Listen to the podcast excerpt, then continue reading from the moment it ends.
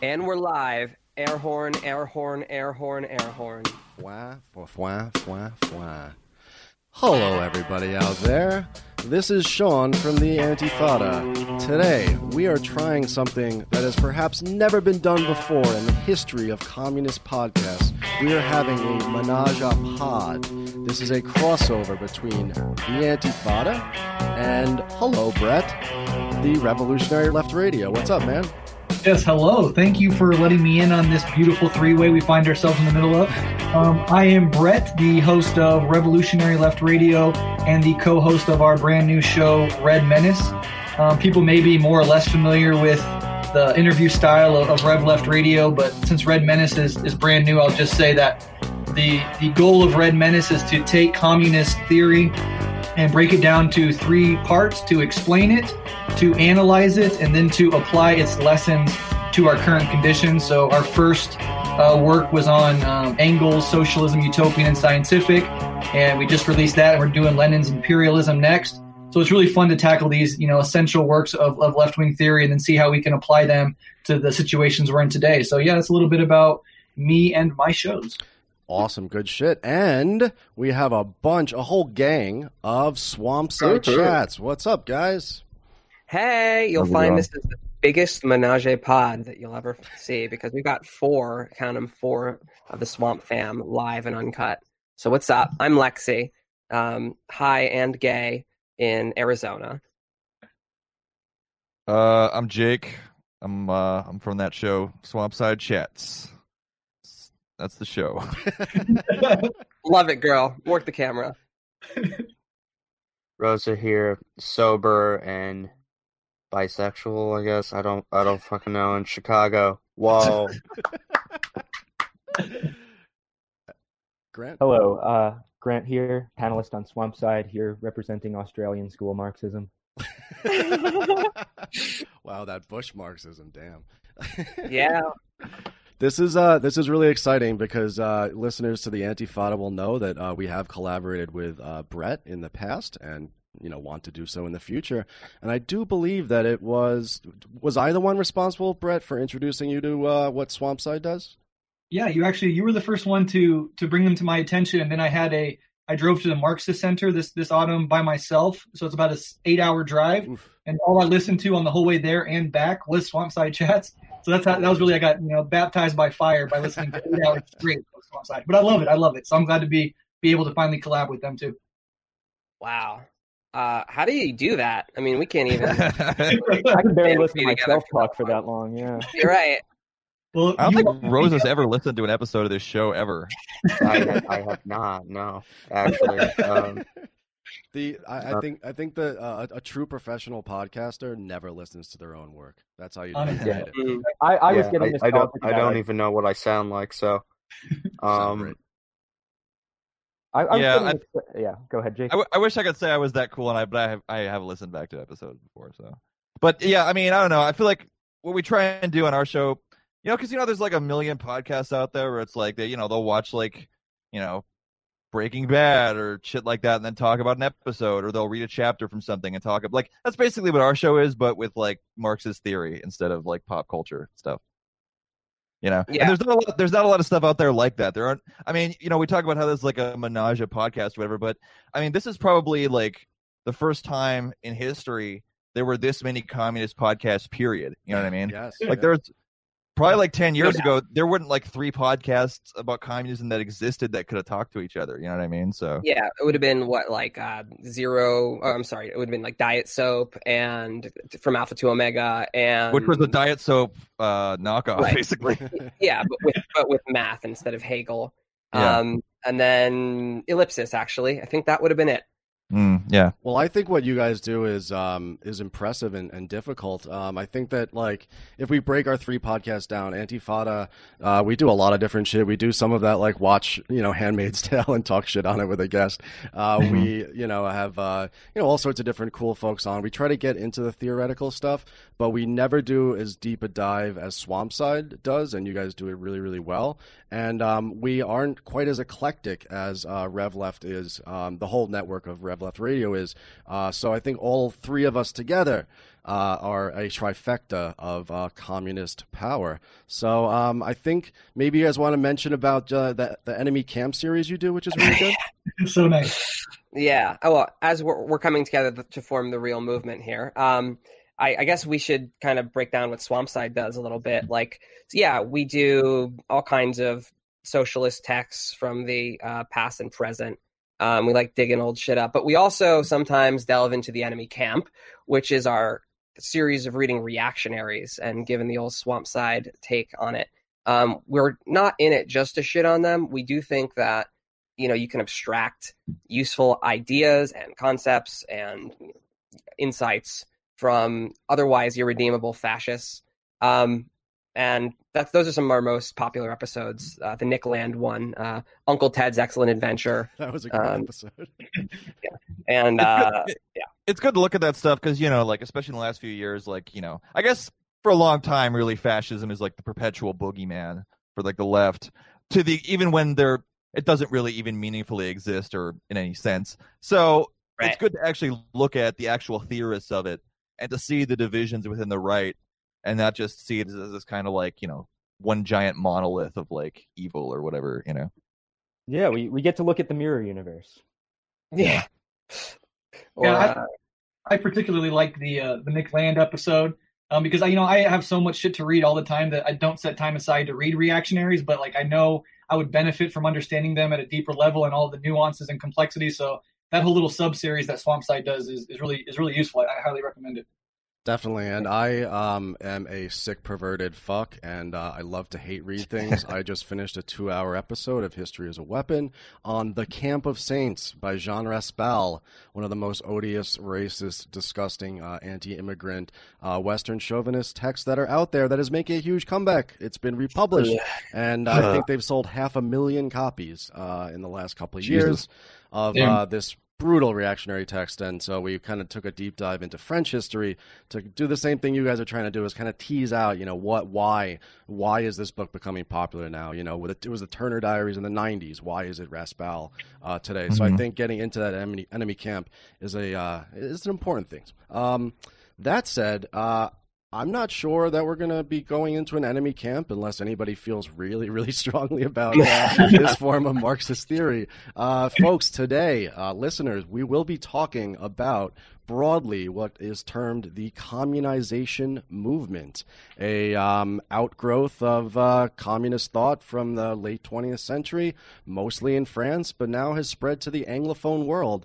Uh, it's something I think of, uh, I don't know, not a, a shibboleth, but like a, uh, a boogeyman for large parts of the left. Uh, I think, especially Marxists who believe that uh, this theory has a very corrupting influence on our practice. So let's go around, and uh, I'll go last, but um, why don't we go with Breht next? Breht, what uh, before we read these texts in um, Ben Noys's um, Communization and its Discontents, what was your impression of what communization theory was uh, leading uh, into that?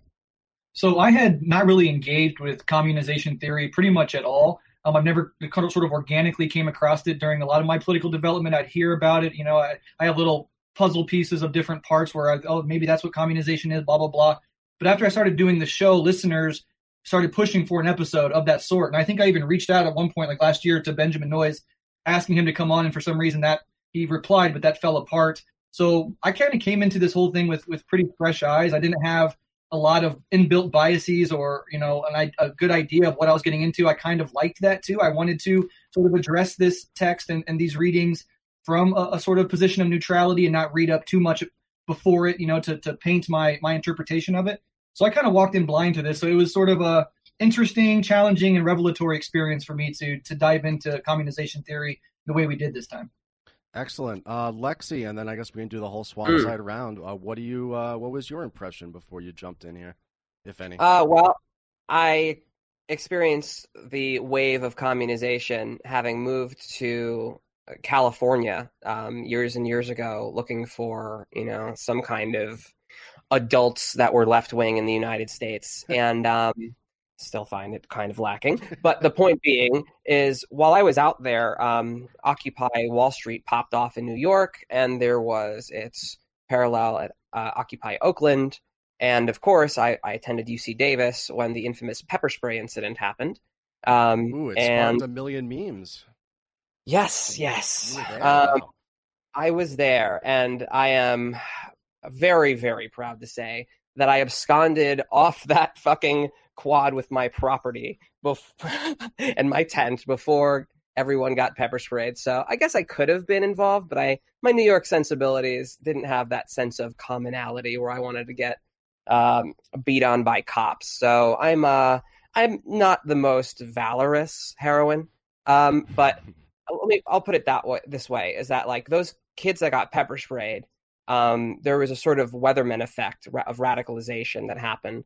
And part of their uh, sort of you know spiraling was um, getting woke to you know the hottest sexiest new theory.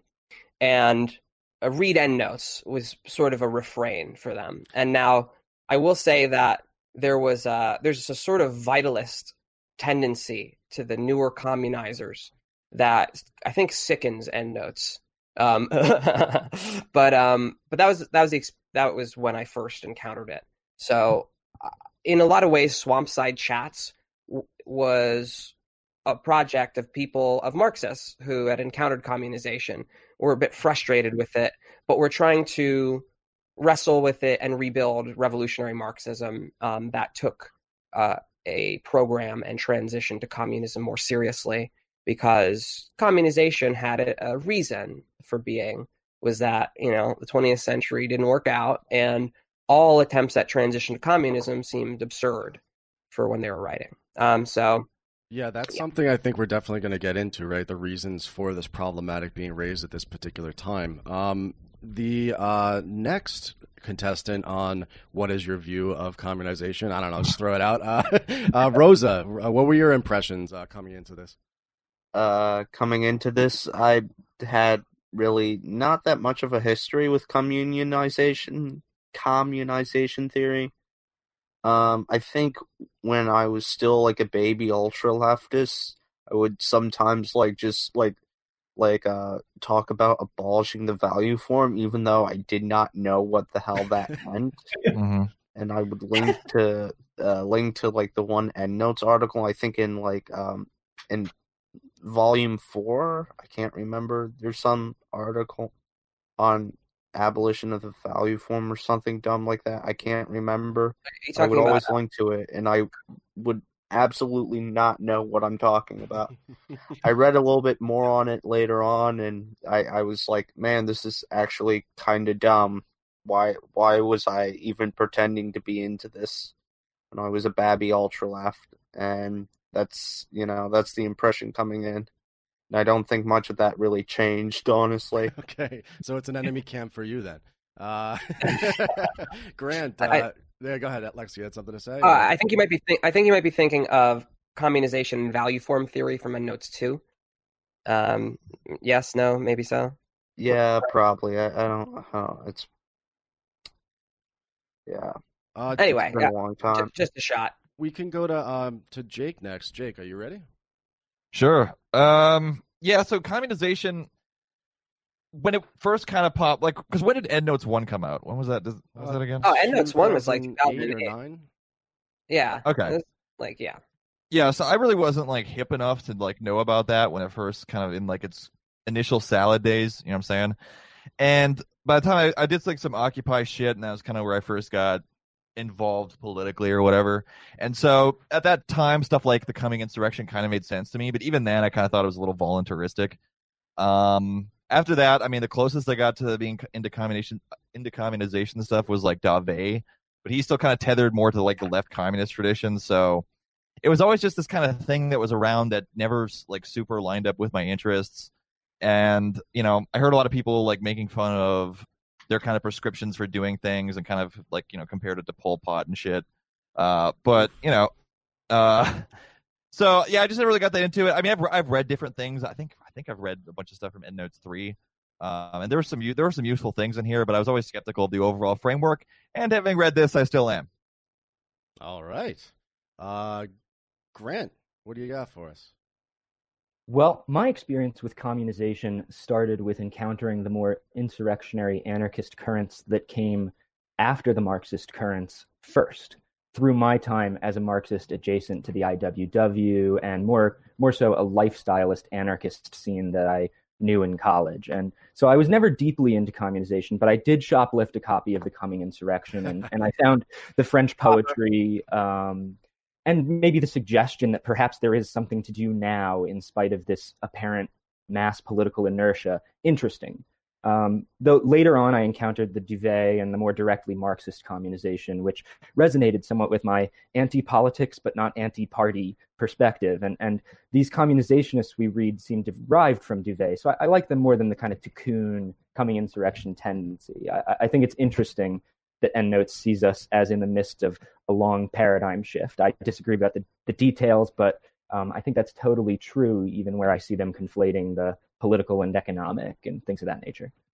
So, oh. for for example, where I see bourgeois politics as having exhausted itself during the interwar period, and the social democracy that follows, to me, is a retreat into the state to keep politics aloft. Um, that shows the social underpinnings were already coming apart. EndNotes tends to see social democracy pretty much as social democracy sees itself, which is as a victory of the workers' movement, more or less. Oh, I guess I'm up next. Uh, did we get everybody? That would be you. Oh my God, it's on me now. Uh, I I have to say that um, I have a lot of uh, experience with this. Uh, you know, not to get too personal, but uh, like many of us here, uh, maybe all of us, I don't know. I spent I'd say the first 15 years of my political life as I'd say somewhat of an anarchist. you know, a class struggle anarchist.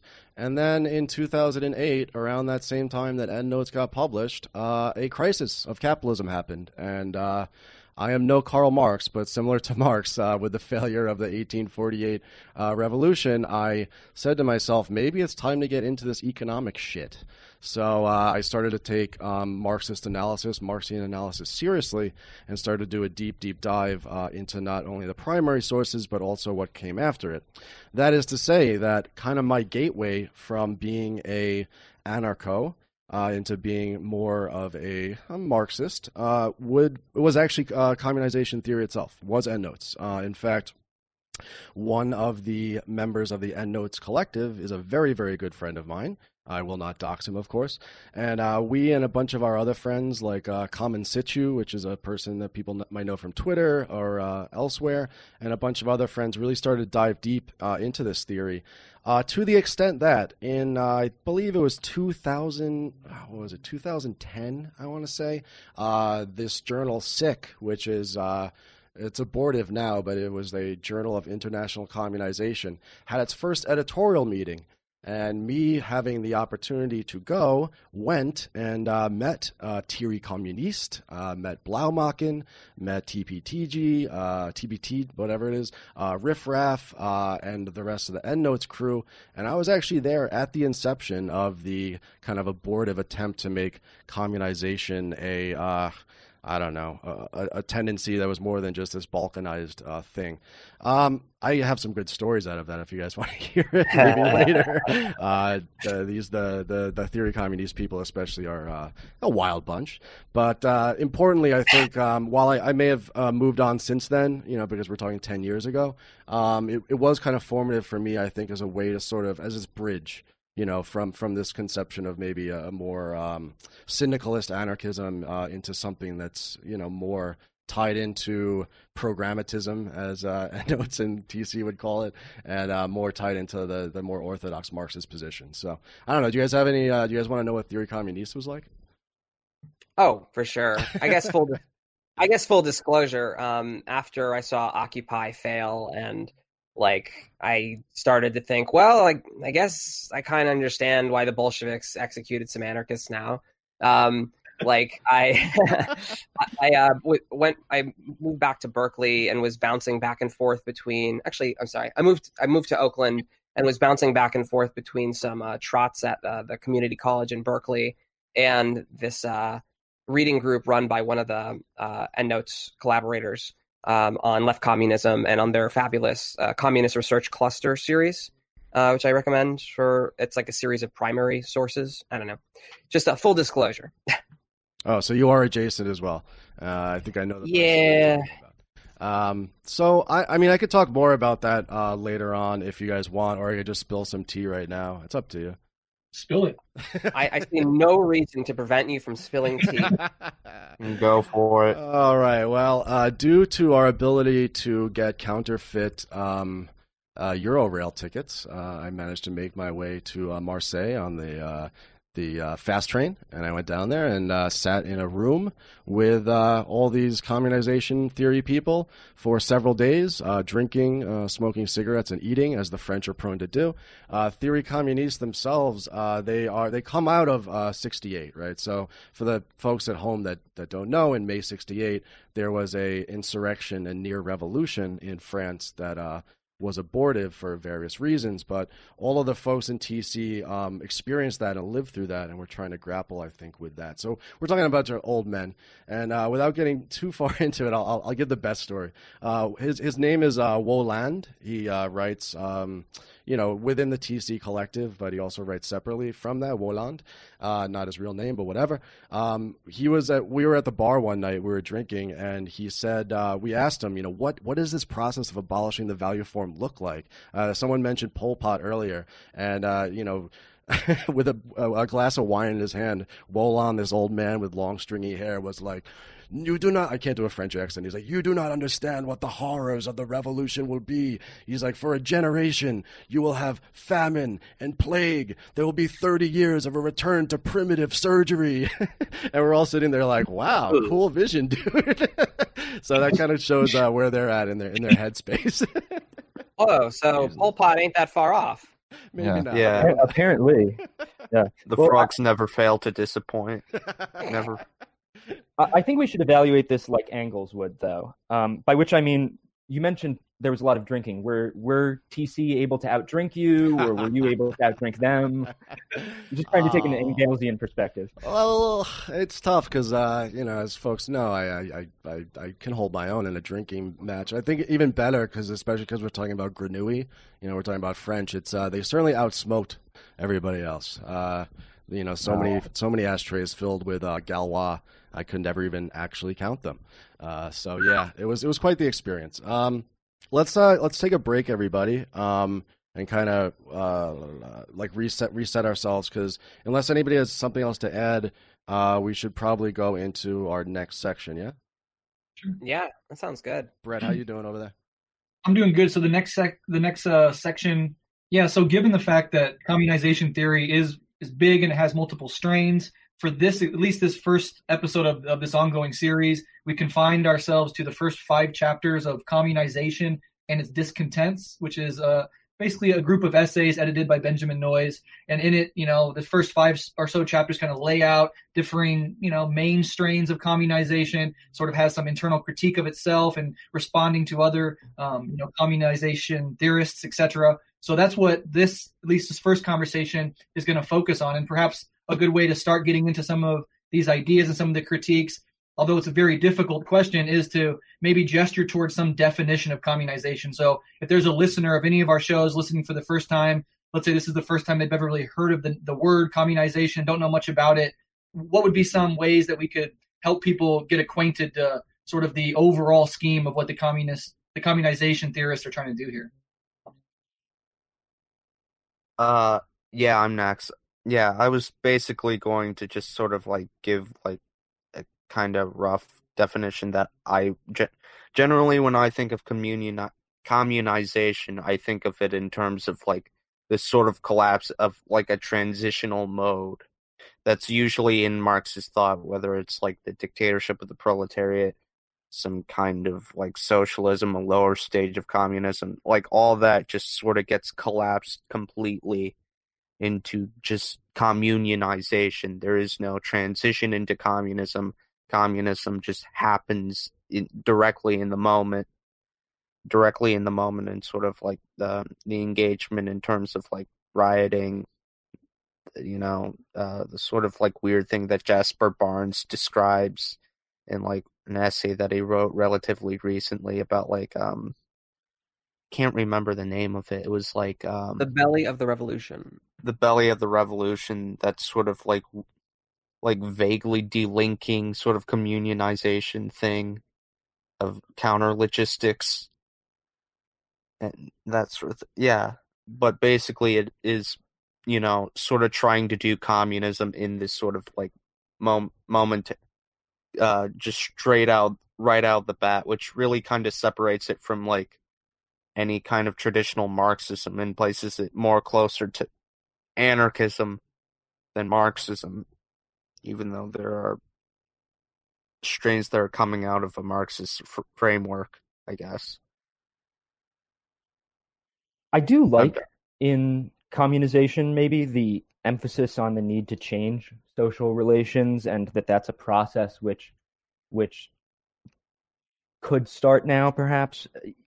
I think what i mean by social relations there you can't expect a dictatorship of the proletariat. And i, I think at least communizationists like Dauvé see the role of a dictatorship of the proletariat maybe less so with endnotes. We, we we should dive into that. But that you can't expect a dictatorship of the proletariat not to be determined in some sense by the by the economic relations of the broader society hence the impossibility of market socialism as a long-term transitory method.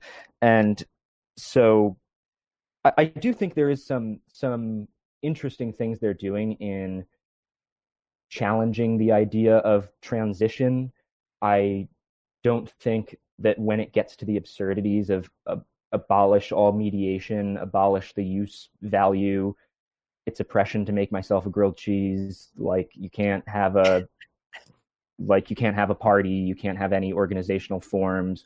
You know, the the proletariat, you know, engages with the state and and any attempt to we can disagree about what that engagement looks like, but putting that aside and and acting like we could perhaps start communism today in these isolated autonomous zones, for example, I think that's something maybe we can all agree is absurd.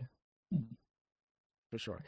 Yeah, we can agree along with a lot of the authors that we read that it's absurd. That's the interesting thing is they're not really going for a like uh, what is it that sort of mutualist like interstitial hey we're going to build up our alternative society in the cracks you know that's not the kind of anarchism that you get here um, the guy I think who came up with the word communization, you can correct me if I'm wrong, of course, uh, is like Gilles Dauvé, and he kind of reminds me of an ultra left Marxist. You know, like he basically thinks that the proletariat around labor activity, even if it doesn't have any need for a party per se, will still be like, you know, that will still be the revolutionary subject, and they will know their own name as they do it, and there will be some kind of I don't know, negative process associated with like workers' identity.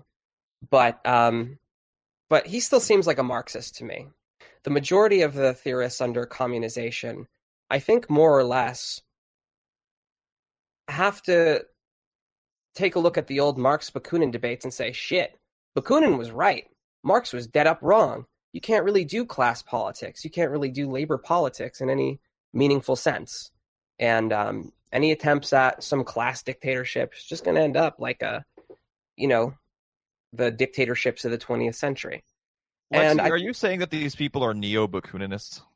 I am. I think that's fair. And the thing that makes them most interesting is that they articulate themselves with a uh, with value theory. They articulate themselves with historical materialism and with you know, super frog gibberish that is associated with uh, cr- Marxist critical theory, notably the French Marxist uh, Louis Althusser.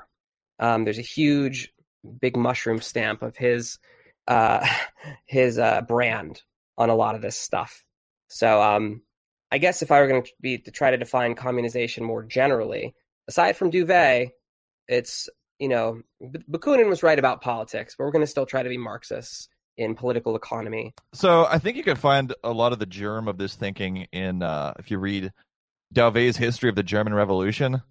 Uh, if you ever read that, he basically he you know he describes a bunch of stuff that happens, and then periodically he'll just say something to the effect of, and then they were supposed to do communism, but they didn't do communism because they were dumb, and then he'll go on and tell some more stuff that happened.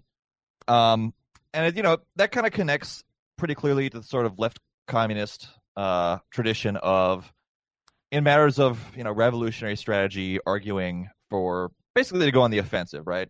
You see that in like I think Gorter's critique of um, the Brest-Litovsk Treaty, where he basically said that they should have turned the Red Army around and invaded Europe um, instead of suing for time as they ended up doing. And you know, I think there's a lot of truth to that stuff, but I think sometimes uh, it lacks nuance. And I think you can go down this you can end up going down down this voluntarist rabbit hole where you start to almost sound like you know primos in terms of this idea like oh man we just need to we just need to do communism right now and just recover like the wild nature of man or whatever. I don't you know what I mean? I don't know. It's it's it's a slippery slope yeah, really, just to bounce off a lot of the points that folks made. Um, I, I think that you know they're they're dealing with the dead weight of history in a way that I think is relatively unique because so often um, on the left, you know, the Marxist left or the anarchist left, whatever the case may be, uh, you have history um, read as you know a series of stabs in the back. You know, if you're a left com, or you have it as a series of um, failed leadership if you're more of the Leninist position.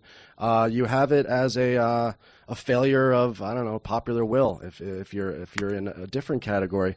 And I think what they're grappling with and whether they do it correctly or not, I think it's we should give them a little bit of credit.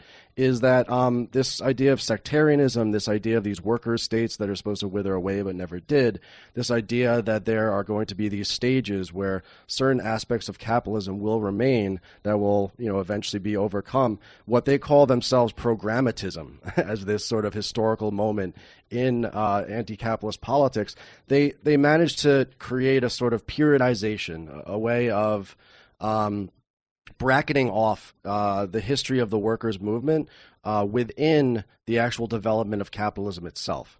So, you know, that is to say that um, the it is a pure it's a negative critique right? And, and and we know all of us right that over the last 40 years uh, almost every semblance of you know what was the traditional workers movement is uh, is pretty much gone at this point in time. And a lot of people as you guys have uh, noted you know especially like the Tiqqunists have looked for a different historical subject out there to be that agent which brings the revolution along.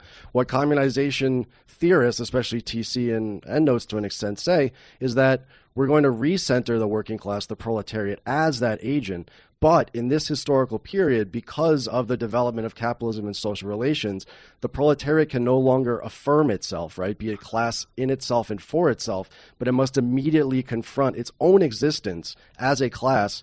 And communization is that process whereby the proletariat abolishes itself in the course of a revolutionary process, which is, you know, sounds like some wild shit, but uh, you know they've they've got a pretty decent textual analysis of things, and uh, I don't know. It's it's a good it's a it's a good uh, I don't know attempt maybe at trying to throw away some of the dead weight of the 20th century. Uh, I I think you just partially touched upon what I was going to touch upon. Like I was going to bring up, like you know, Jake just sort of saying, "Oh yeah," and it, usually the critique ends with, "And the proletariat didn't do the thing that it was supposed to do, communism."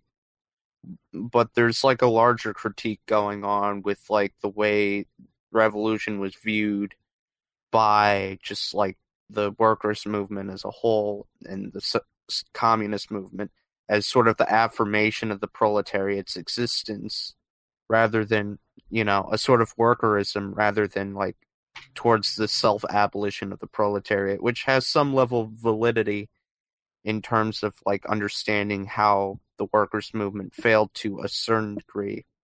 However, it's it's still somewhat voluntaristic in its nature. Uh, although I do appreciate like it like the first volume of Endnotes is just like Dauvé and like I'm forgetting the other group. Uh, Théorie Communiste. Yeah. Théorie Communiste communists going back and forth in a series of polemics against each other about essentially what is like sort of like hardline structuralism embodied by Théorie Communiste and sort of a more voluntaristic kind of understanding of what went wrong with the 20th century communist movement with Dauvé. Dauvé. Uh, yeah. Also, Benj. I, I want to make a short comment on like Benjamin Noys in general. Like, you know, Benjamin has a is pretty good at like breaking down the weaknesses of these sort of like I I'll just call them academically trendy sort of cons uh, academically trendy sort of like high theory kinds of leftism. I, I I don't even know if you can call accelerationism left left or whatever, but like like he did a pretty good job in malign velocities in terms of like breaking down the weaknesses of sort of accelerationism as like a body of theory. And he does a pretty good job with this opening of like just like revealing what's specifically wrong with communionization as like a whole as a weird sort of confusing whole is that inability to have like a meaningful description of how com- how they would actually work towards communism even if they're trying to do communism in the moment. Okay, so there's three points of orientation that Noys uh, brings out about communization. Um, he says that the communizing arguments pose struggle in uh, immediate, imminent, and anti-identity terms. Um, immediate would, I think, just be the the sense that there's no um, transition to communism. Um, imminent is this sense that I don't know. This isn't something that is like built up as a historical process so much as it's in the air. Um, that's vague, but it's vague. Um, and then there's the anti-identity portion, which is probably the thing that is most, I don't know, obscured by the way that it's progressed as a scene. And that's like not just against workers' identity, but against the stability of identity more generally, and um, and how that functions as a revolutionary process.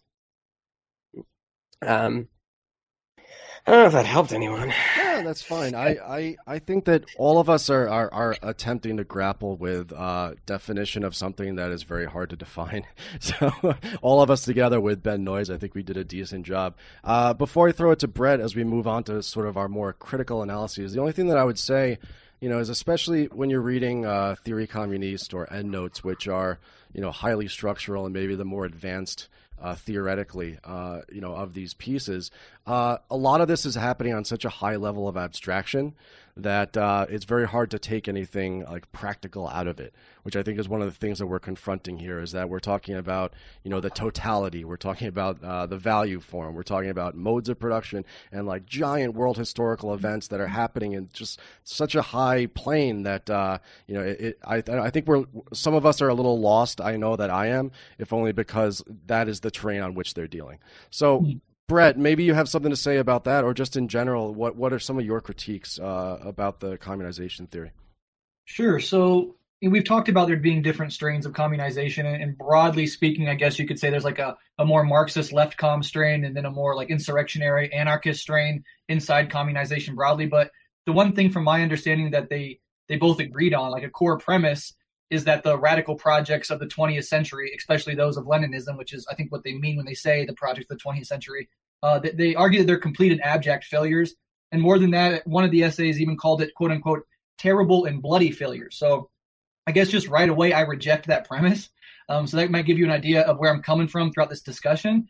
I feel a strong temptation to lump the the varied assortment of, of poetry and eclectic theory and like insurrectionary ideas under the banner communization into the category of utopianism that Engels showed the limitations of, right? Any any bundle of communist theory which like from the outset rejects a scientific approach to revolution, rejects the most successful and viable attempts at proletarian power of the past as unmediated disasters from which no real lessons except negative ones can be drawn, which calls like the greatest challenges to capitalist imperialist hegemony from the last century mere coup d'etats, which at one point they, they called the Leninist taking over of state a coup d'etat as opposed to a revolution, um, and which instead relies on, which I think communization theory largely relies on, basically ideas generated by obscure groups in Europe with, with no real base of mass support. So those are bundles of theories that I immediately kind of feel skeptical towards. Because in my opinion, good theory it doesn't come out of you know necessarily armchairs right? It comes out of of practice. And so if we take that then i value theory that is forged in practice by proletarian leaders in the crucible of revolutions you know working class struggles. I value that way more than i value theory that you know comes out of what i i kind of take this to be like the preferential subjectivity of different groups and thinkers in Europe. You know, so for all its resentment and, and hatred of Marxism, Leninism, communization theory, at least in my opinion, has never been able to do what Marxism Leninism has. There's a reason why people from as diverse places as Burkina Faso and Vietnam and Cuba and the Philippines have at various times and to various degrees of success like picked up and successfully used Marxism Leninism to overthrow colonial and imperialist domination and to build proletarian power, while the theories associated with communization seem to be like the peculiar manifestations of very European thinkers with not much in the way of empirical success to back up the legitimacy of their theory. And so I guess I'll just I'll stop there and just sort of punt the ball back over the net because that's kind of where you know I'm initially coming at this stuff from. Hey, hey, man! I threw a rock at a cop in 2009 in California. what the fuck are you doing? All right, never mind. He's right. Never mind. no, I mean honestly, of all the pieces here, the one that made the most sense to me was um was by Alberto Toscano. Mm. Now, now and never, and he basically brings up the elephant in the room where he's like, um, a lot of people were going, "Oh man, thank God that Soviet Union's gone, so it doesn't discredit socialism anymore." You know, yeah. And now we can now now we can finally un- unleash the vitalistic revolutionary energies that the Soviet bureaucracy was holding back, and uh, things don't really play out that way. Um, and I think like a, what a lot of these, you know, the sort of critiques of classical classical social democracy, critiques of third international Marxism, you know, really existing socialism, and all that stuff. Like what it kind of ignores is that most like revolutionary waves were kind of preceded and most of the moments where you know like left communists were urging for more militancy or more aggressive um, revolutionary action were usually preceded by an already kind of built up infrastructure done through more you know boring ass classical socialist and social democratic um, organizations you know mm-hmm. like I, I, mean the french could talk all day you know we got a yellow vest we got our riots and all that stuff but like there's still a pretty intense you know trade unionism trade union movement there you know, at least rel- relative to the United States and other parts of the world, maybe not historically. But a lot of this stuff, there there already is some kind of you know pre-existing base for it from which these things spring. Like it doesn't just it doesn't just come out of a vacuum, and it, there isn't. I feel like there's like this myth of like you know, I mean, they take it way too far when they act like you know, are the socialist leaders or these leaders were holding back like the revolutionary energies of the proletariat? Yeah, that happens sometimes, but it's not this monocausal explanation for all revolutionary failures and the lack of the proletariat's capacity to do anything now. Um, so yeah, that's that's kind of that's kind of my take on on the problem. It's it's a problem that you find in some left communist criticisms, and all, you also find it, I think, even more intensively in the sort of communization currents uh, recently. Yeah. Um, I guess I want to respond a bit to uh, the point about Marxism, Leninism, and the success of those revolutions. Um, I think one of the targets is not only Leninism, broadly speaking, but it's also the Marxist variants of social democracy. It's also um, we're also talking about labor-based anarchism, like anarcho-syndicalism, mm. um, and we're also talking about um, left communism and ultra-left uh, autonomism. And uh, what's being said here is that all of that is a failure, and only the failures that got power had a chance to be bloody, basically. And um, God help me, I do kind of buy that. I buy that the 20th century uh, is pretty ugly, and um, virtually all the all the theory that we have built up around the Russian gambit. Um, I I don't know if we can I don't know. I don't know how to apply that stuff if we wanted to. And that doesn't mean I'm an anarchist or an ultra left or or a left com or any of that. You know, I think of myself as a revolutionary Marxist. I think I think there needs to be party and program. I think there needs to be uh, a critique of imperialism and of you know the the kind of revisionism that you see in the right wing of social democracy. Um, but it actually strikes me that empirically speaking, their weird theory that there's some kind of block on class identity right now, that class belonging appears as not something liberatory, but as kind of a, an imposition on people's desires and, and sense of self. Um, that seems right to me. Um, and, and there is an empirical resonance that EndNotes even kind of taunts Dauvé about. Um, in I think it's EndNotes three, they're like, um, oh, you know, you you said when there was going to be a crisis that people would realize labor politics again. Well, I don't know about that, man.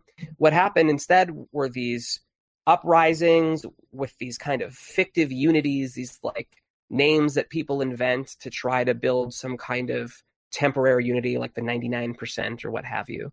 And, um, and, and, and instead of forming any institutions, they either fizzled out or the institutions that they did form ended up being used against them. I mean, Syriza is the best example. Um, so there's an empirical resonance to the communization jibber jabber that uh, once you get through the fucking wizard speak, I think um, provides a real challenge to all revolutionary Marxists that aren't just Marxists in the sense of analysis, but in the sense of politics, in the sense of party and program. Um, we all, I think, we all have to take this stuff seriously. And um, you know, with all due respect to the anti-colonial revolutions and to the attempts to stave off capitalism, uh, the way I consider that stuff a failure is that you know capitalism is being introduced to every single one of those places. There's even the Donju Road in front of North Korea now. I mean, no autarky was strong enough. Capitalism truly has battered down every Chinese wall, and we have to start again. That I buy. I buy that stuff. All right, so basically, I gotta go soon, but I'm just gonna try and hit this in one big sort of you know load. Uh, the labor movement is sort of like completely defeated, which is like the sort of basis of much of like communionization analysis, communionizer analysis.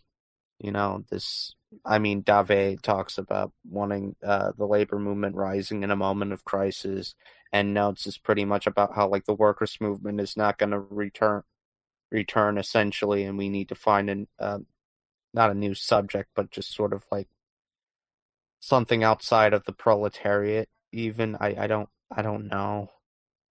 Uh, the surplus population i guess or um that whatever. And this sort of idea that the labor movement is completely dead is something that's not particularly true of the global south. Like in india there was a extremely successful mass strike that was nationwide and involved millions of people. There's continuous struggle in China in terms of their labor movement, and like young Marxists and uh, labor activists are being arrested. There's all these things that are happening in the global South that suggest that you know the late the labor movement is alive. There's still you know programmist Marxists out there. You know, a lot of them tend to be still Stalinists and that sort of thing, but there's there's still a viable labor movement and mass movements that are still kicking in the global south and even in the global north you know just in the united states there has been an uptick in strikes. We've seen things like the teachers strike in virginia um you know, a number of different things like that. Just suggest that maybe the labor movement is coming back. Now coming back in the global north and the labor movement in the global south is still there. So there's still a viability of pro- of just straightforward proletarian politics in my point of view.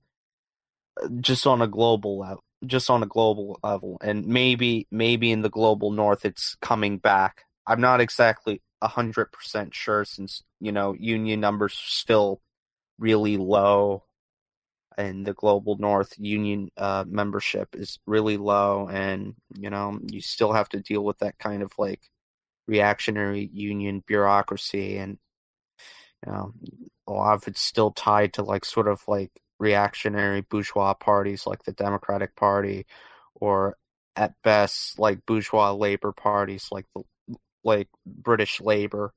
But yeah uh, and secondly i I really want to stress, even though I don't necessarily agree with the idea that the the 20th century as a whole, uh, communist movement as a whole, is a complete failure. There have been major successes in terms of like just raising standards of living in the third, uh, in like the developing world, uh, just supporting supporting a lot of people, like uh, liberating uh, national liberation movements getting independence for for in colonialized and imperialized peoples, you know that sort of thing. those are those are things that we should be proud about and we should brag about, you know.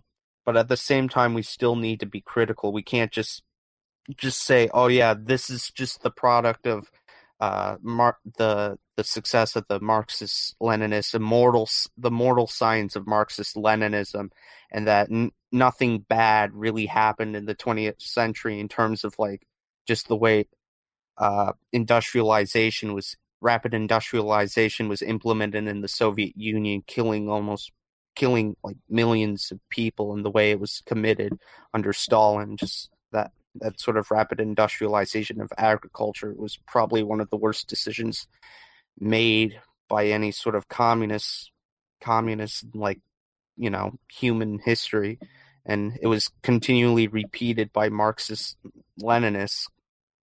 And it was just this sort of uncritical defense of marxist leninism just doesn't we can't is not viable even if we accept that there are in fact uh, legitimate legitimate um successes legitimate achievements of like the socialist movement in the 20th the communist movement in the 20th century and we don't go full communionize or sort of ultra left critique of the the 20th century communist experiment I think Rosa, you have to uh, shovel snow now. Is that correct?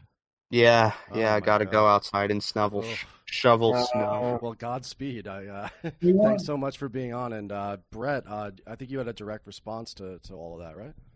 Sure, yeah. So, like, definitely, I don't want my position to be confused with like a, a, a non-critical. Everything that Leninist did was was a great position, and I don't think I'm being accused of that necessarily. But just for for clarity's sake, there were enormous failures, enormous excesses of the 20th century socialist projects.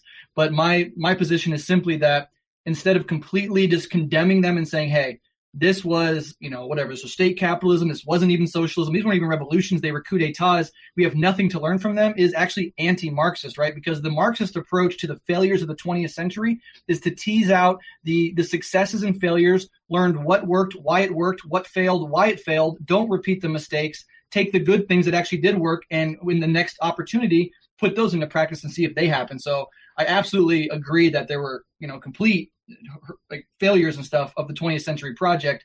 Just that i feel like communization theory just wants to throw the baby out with the bathwater because it's so uncomfortable to defend those movements. Because there were failures and excesses there's like you know this uh, this attempt to just disregard all of that. And you can see some of the eclecticism some of the utopianism and some of just the being untethered from empirical evidence that gets generated when you totally turn your back on the marxist projects of the 20th century so i guess that's just a little bit of clarification for my position Jake?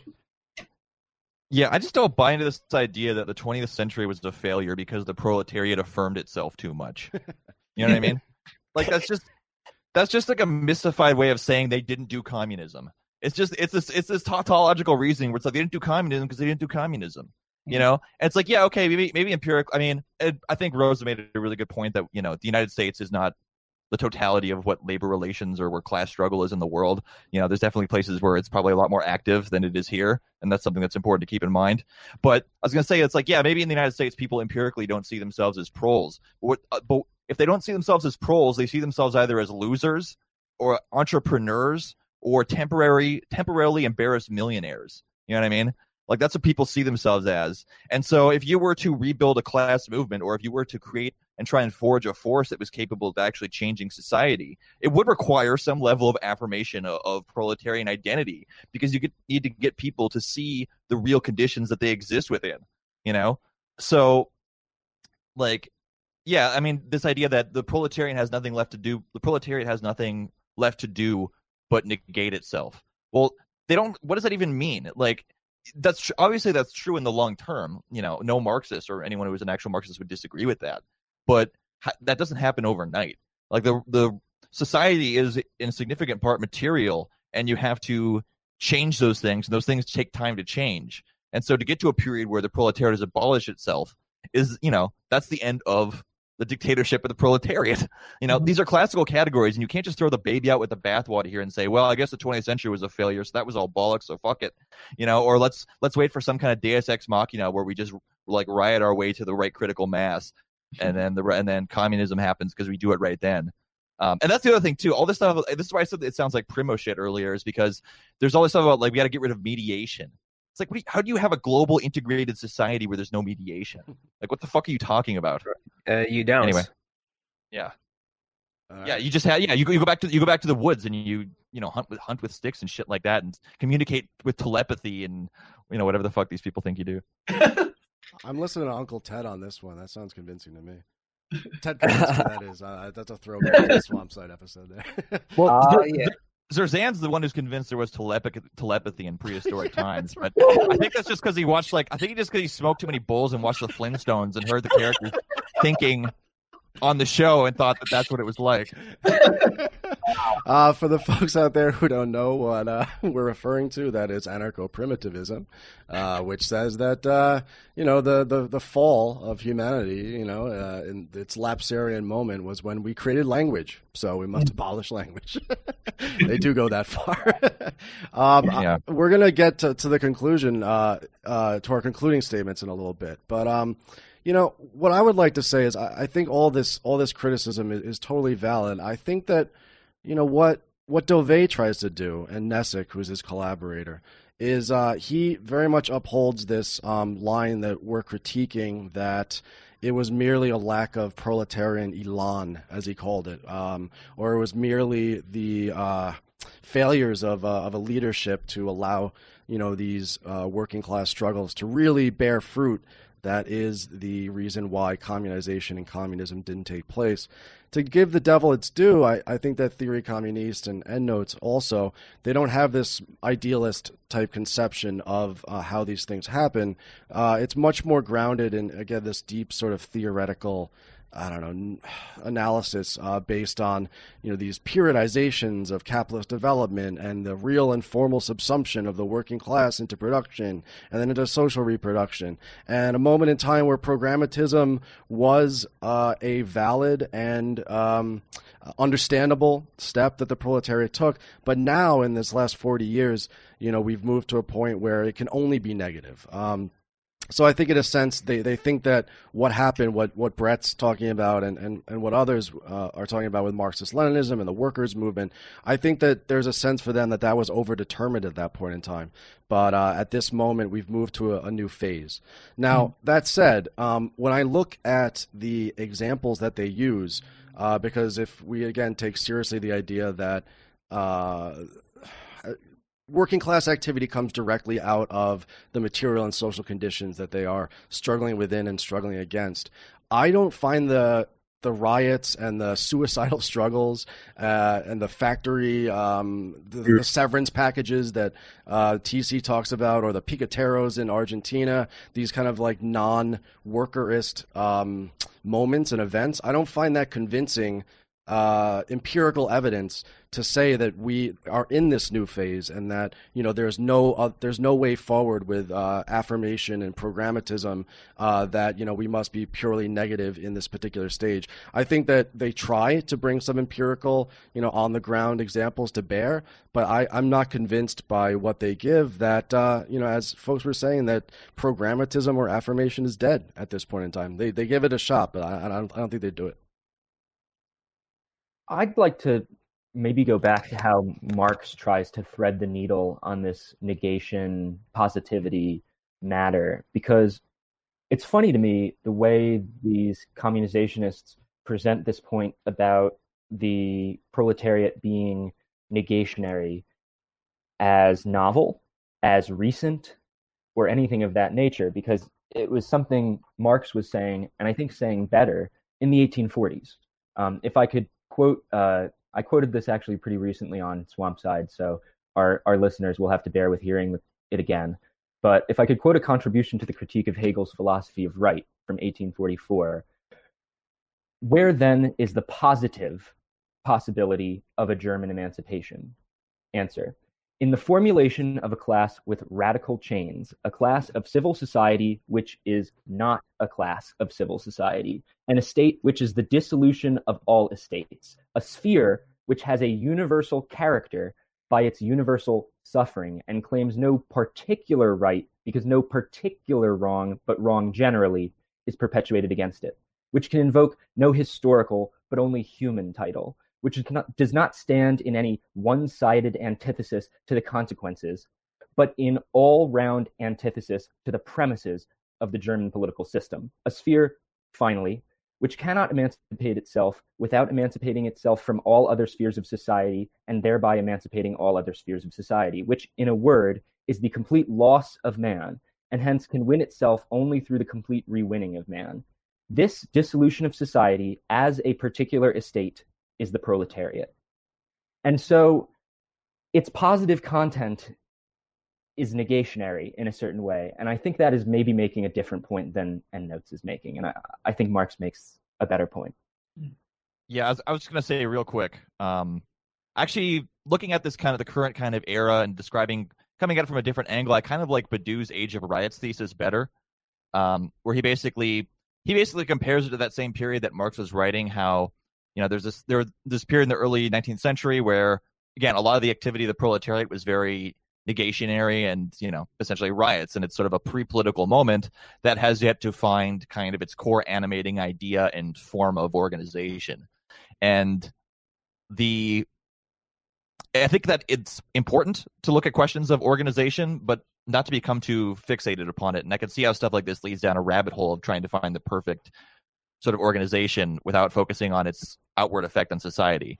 But Right.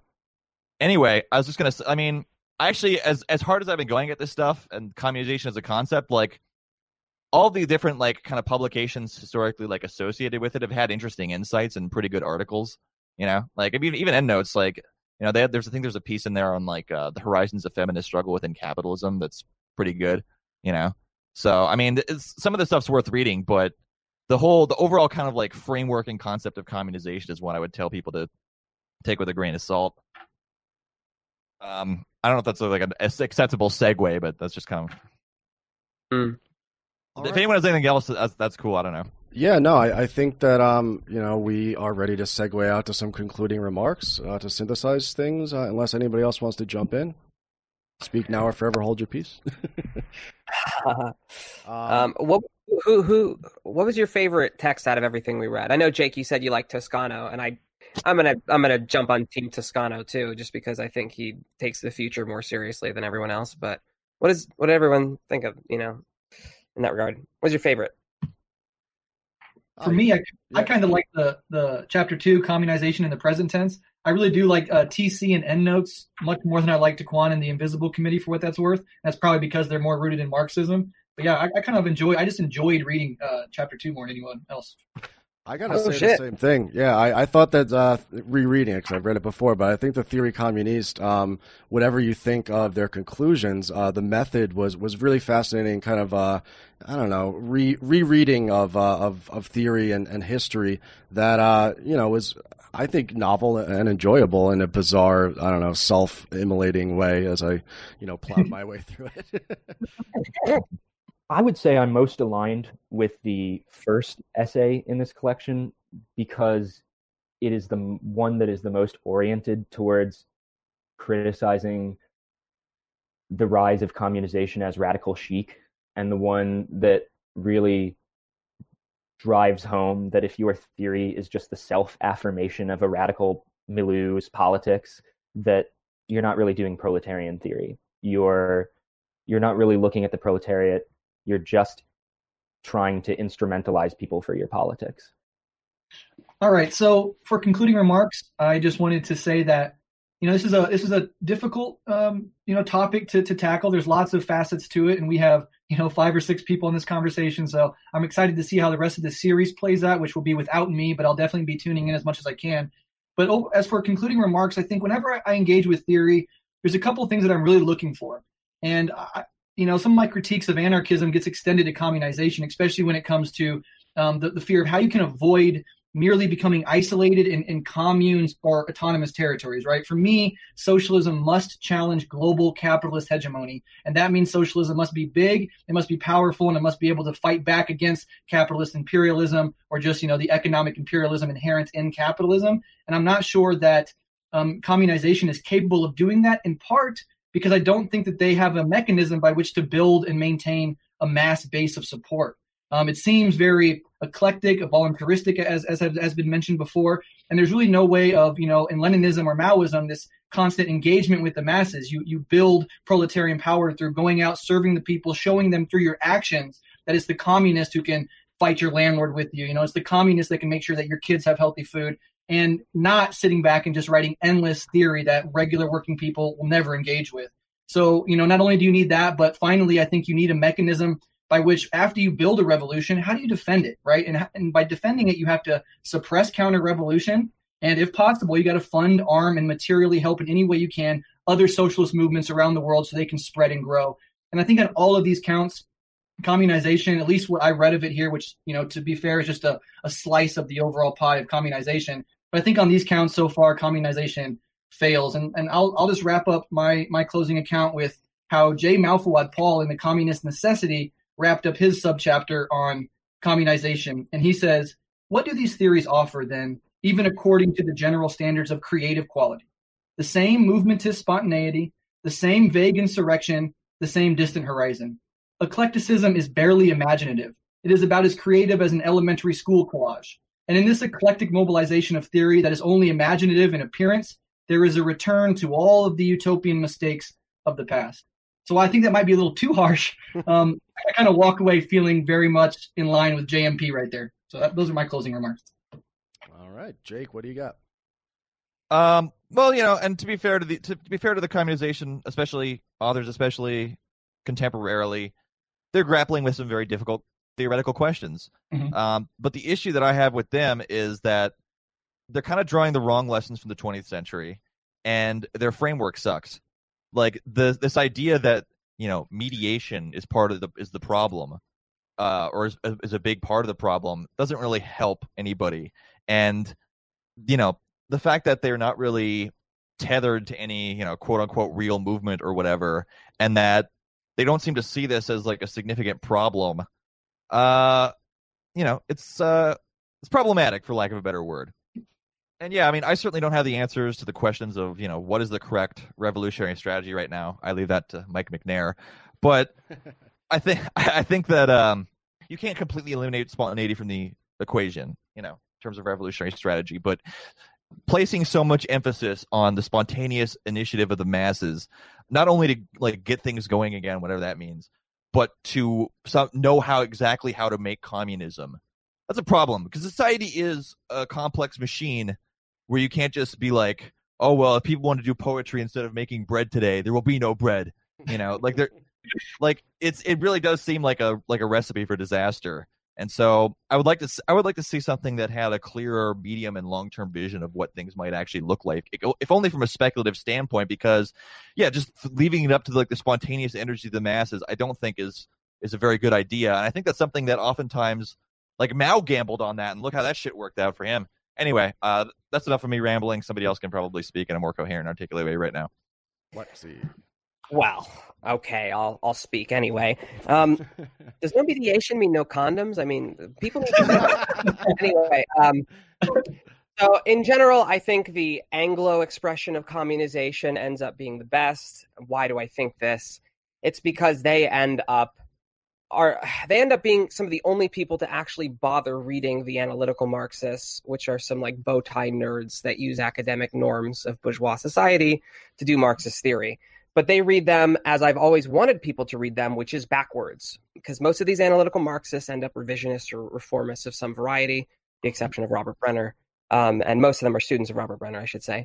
Um, that uh, that they really get the the not the straw man, but the Iron Man version of of the challenge that um, that analysis presents us when we realize what a long shot we're dealing with for communist revolution. And um, I think, like Jake said about Mike Macnair, that um, the project of build, rebuilding revolutionary Marxism, uh, essentially from the ground up, but not totally, like, um, but not totally. That's something that we need to take seriously as Marxists. Uh, Mike Macnair doesn't like to be called an analytical Marxist, but I think that he is in all the best ways, and he's the only theorist that I've read that really has something to say to uh, endnotes and the best of the communizers.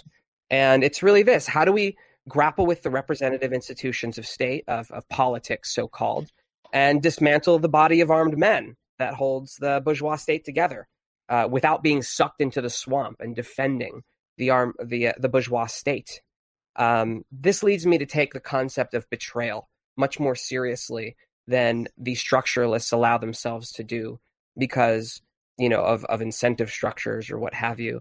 I, uh, there's a theorist Leszek Kolakowski who eventually becomes a terrible anti-communist but he um, he roots the concept of the left and the possibility of betrayal. That just because somebody's following the incentive structures of the representative institution that you stuck them in that doesn't absolve them. We do have to find ways to keep so-called our people accountable. And in this sea of radical milieu of careerists and starfuckers, it's almost impossible to imagine what it would mean for us to have our institutions, for communists to have pro proletarian institutions, and to, to really like grapple with what that kind of structure could be is our essential task. The communizers are so witheringly structuralist or they're total you know dumbass like beautiful souls Endnotes makes a, a, real some real harsh critiques of the you know the the people that are that can see the all the bad things but are still good you know? Uh, if that essay was all that and not some of the wizard gibberish at the end i think that would have been my favorite. Um, but the structuralists are too are they're too withering they're too harsh and you know what happens? When people erect a big terrible framework that there's no way out of they switch sides there's the so-called minister of SIC that became um, a, a, that took a position in the Syriza government in Greece. I've met that guy. Um, yeah. There was a defector from Endnotes that joined the DSA. Um, you know, there's uh, what they're not doing is the thing that Marx really wanted us to do, which was to find uh, something in between Bakunin, you know, the insurrectionary anarchist, and uh, Lassalle, the guy that was like, "Hey, let's let's just get the the you know the fucking German state uh, and we'll buddy up with the the big old state machine against the against against capitalism and against the bourgeoisie. Marx wanted us to participate in the representative institutions that uh, bourgeois governance nor, often allows for, and but but we have to do that without betraying the revolution. That's our challenge. Uh, Endnotes has a critique of radical milieu and say that the the other critiques of radical milieu that come out of communization they protest too much. But I think ten years on or or whatever, we can see that Endnotes wasn't able to overcome this problem either. Um, and so it leaves us in a position where I think we need to take betrayal more seriously than these people do. Maybe not in the naive way that you know the the Maoists do or whatever, but they they do take the wrong lessons from the 20th century, even if I think their overall viewpoint is very sober and maybe a more responsible starting point than you know a revivalist of a lost cause. All right, Grant, uh, what do you got for us? Well, I think even communization seems to be part of this general left tendency to put politics first um, in a very instrumental way. And you know, even with communization, it's how can we get a re- revolutionary subject to shape and mold into the the proper kind of what have you, rather than Marx's free development of each. And so I think if we're looking for something to do ourselves, like as the real people we are, then this and Leninism are both self externalizing. I don't think we go out to the struggle to build a base. I think communists help the proletariat in its own development by getting attuned to their own personal, real social interests, to where they themselves are having their interests abridged by capitalism. I think that's even what Marx was doing writing theory. And so I think ultimately, is it going to be an us commanding them, or is it going to be an us working with them? Uh, is there even going to be an us in them? And I think communization is still mired in this leftist perspective of just wanting to organize the plebes right. And that's not where I come from. So, yeah, I, I think I think everybody's points are very well taken on this, and I think that um, it's good that all of us, uh, you know, those who aren't communizers, whatever that means practically and uh, materially, uh, are engaging with this sort of stuff because I think the the problematic that they are that they're bringing up uh, is an important one, uh, which is that um, there's been successes and there's been failures, and so often the left, you know, whatever tendency you are, breaks down to what historical moment in time and what historical figure and mass movements and actions uh, is the correct one for everything moving forward. Now, that's a bit of a straw man, right? But I think that these battles over, oh, was it 1917? Was it uh, 1919, 1921 when the revolution failed? Was it the rise of Stalin? Blah, blah, blah. I think it's it's not only alienating to, to a lot of folks uh, who aren't as nerdy and into this stuff as we are, but I think it also doesn't do enough justice to the ways in which the 20th century as bloody and brutal as it was, uh, is gone now. It's left us. And I don't mean that just in a we shouldn't learn any lessons from it. I mean that a lot of the, the, the chief concerns of um, revolutionaries, uh, communists, socialists, anarchists, and otherwise of the 20th century was the development of productive forces. Was how do you turn a you know incipient or uh, an incipient what's the word? How do you turn a a, a um, a newly born working class and how do you take a, a, peasant population and how do you increase those productive forces to the extent that you can build socialism, you know, let alone communism. I think that maybe what EndNotes and TC and these others do well is they caution us that um, the issues that we face today are not the same as they were in the past, and if we don't, we might, don't have to accept their solution to the problem, their practical solution, which is this kind of immediacy and this sort of uh, full negationism. But we should take seriously the idea that um, developmentalism is not what we need to be shooting for right now. In fact, if anything, the productive forces are very pregnant right now. And uh, what we would have to do if um, you know the working class were to come into power would be ultimately to start dismantling a lot of the um, you know dist- uh, extractive and destructive industries that capitalism has created that's destroying this world. So I think that you know, if if anything, the lesson I get from this first little you know dip into the communization is that we should be thinking on our feet. We should be looking at real movements, and we should try to you know freshen our own theory and our own praxis moving forward, so that we're not imposing on today uh, the lessons that were learned in the past while we're also not forgetting those and understand that uh, in some ways because of development you know we are in a new world uh, a completely new world that puts up new problems and ones that we're going to have to solve in potentially very novel ways because the last thing i'll say is that uh, as everybody here knows and many of the listeners uh, have heard, um, feudalism took hundreds of years to give way to capitalism. Mm-hmm. And uh, we're only about 150 years into uh, a new transition. Uh, we might fail. We uh, might end up in the ruin of the contending classes, as Marx said. But, you know, the, the, the, day is still young. And so I think that the, the positivity uh, that we had uh, in this conversation in terms of uh, what what we found valuable is something that we should take forward and uh, continue to talk about. You know, whether it's in the frame of communization or just simply what is to be done in general. Hmm. So uh, I don't know. Does anybody uh, have anything else to throw out there? I think I think we did a good job, guys. Well done.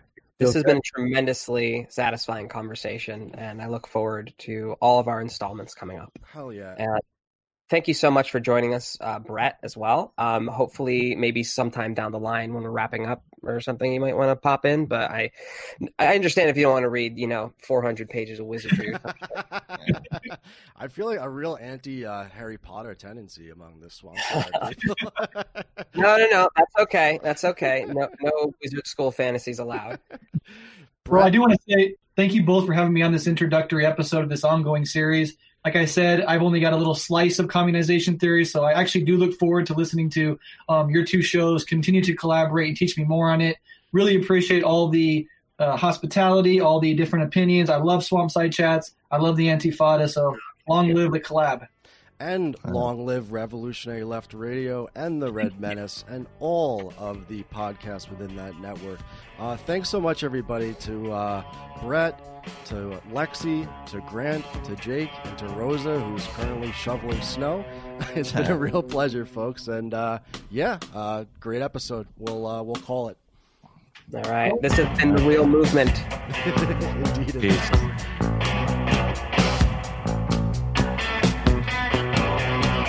Blinking. Paralyzed.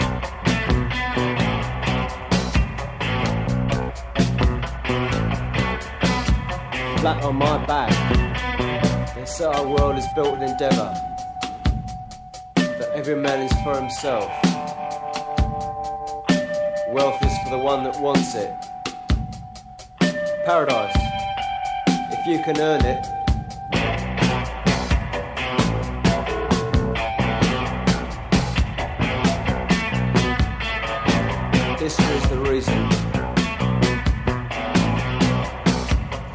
up.